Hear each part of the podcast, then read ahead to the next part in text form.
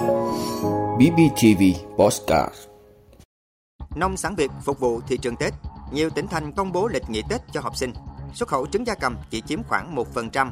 Lần đầu tiên đề xuất nhà giáo có giấy chứng nhận nghề nghiệp. Phối hợp bình ổn thị trường vàng. Mỹ phá nhiều tên lửa Houthi sắp phóng trên biển đỏ.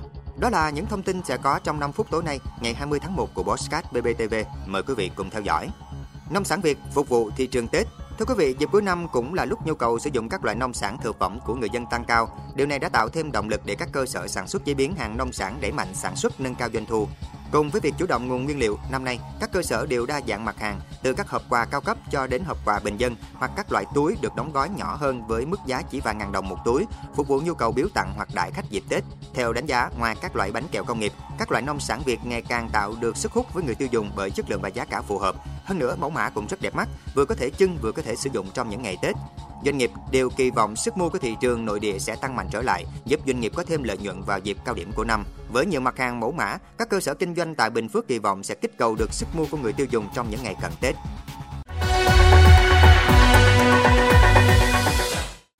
Nhiều tỉnh thành công bố lịch nghỉ Tết cho học sinh.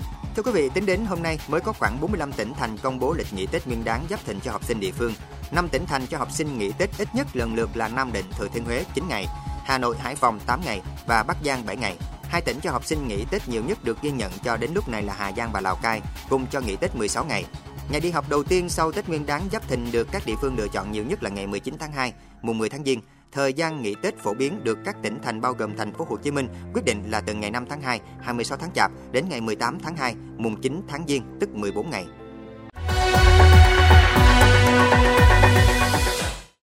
Xuất khẩu trứng gia cầm chỉ chiếm khoảng 1%.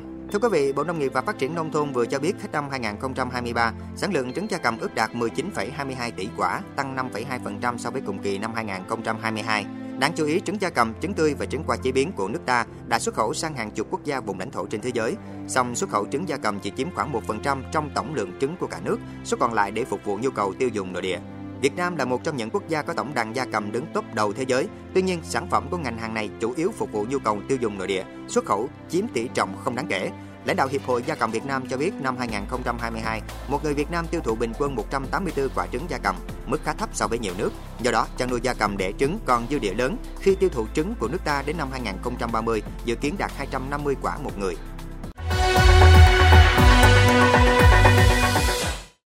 Lần đầu tiên đề xuất nhà giáo có giấy chứng nhận nghề nghiệp.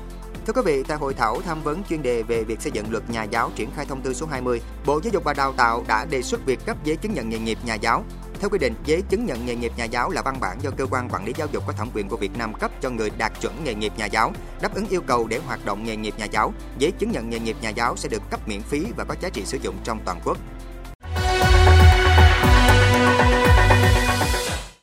Phối hợp bình ổn thị trường vàng, Thưa quý vị, trước diễn biến phức tạp của thị trường vàng, Ngân hàng Nhà nước đề nghị một số bộ ngành phối hợp trong công tác quản lý nhằm hạn chế tình trạng đầu cơ trục lợi.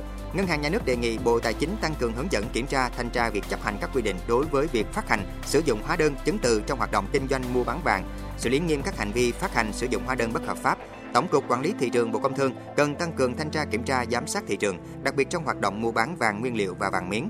Ngoài ra, Ngân hàng Nhà nước cũng đề nghị Bộ Công an phối hợp hạn chế tình trạng một số doanh nghiệp lợi dụng giá vàng tăng cao, có hành vi đầu cơ trục lợi, nhập lậu vàng qua biên giới gây xáo trộn thị trường. Mỹ phá nhiều tên lửa Houthi sắp phóng trên biển đỏ. Thưa quý vị, Nhà Trắng vừa cho biết quân đội Mỹ triển khai đợt không kích thứ 6 vào phiến quân Houthi ở Yemen nhắm vào các bệ phóng tên lửa của nhóm này. Bộ Tư lệnh Trung ương Mỹ cũng xác nhận xác định được các tên lửa của Houthi sắp gây ra mối đe dọa trên biển đỏ và phát lệnh tấn công. Bất chấp phản ứng mạnh của Mỹ và các đồng minh, Nhà Trắng cho biết Houthi vẫn còn năng lực tấn công. Houthi bắt đầu tấn công các tàu vận chuyển trên biển đỏ sau khi nổ ra xung đột Israel-Gaza, tuyên bố rằng họ tấn công các tàu có liên quan tới Israel để ủng hộ người Palestine ở Gaza. Nhóm này sau đó cũng tuyên bố sẽ nhắm vào các lợi ích của Mỹ và Anh. Cuộc xung đột Israel-Hamas làm thổi bùng sự giận dữ ở Trung Đông và tạo cơ hội cho các cuộc tấn công của các nhóm vũ trang chống lại Israel và Mỹ trên khắp khu vực. Cuộc xung đột đang có nguy cơ lây lan với sự tham gia của Iran, một kịch bản xấu nhất mà đang tìm cách tránh. Ơn quý vị đã luôn ủng hộ các chương trình của Đài Phát thanh truyền hình và báo Bình Phước. Nếu có nhu cầu đăng thông tin quảng cáo ra vặt, quý khách hàng vui lòng liên hệ phòng dịch vụ quảng cáo phát hành số điện thoại 02713 887065. BBTV, vì bạn, mỗi ngày.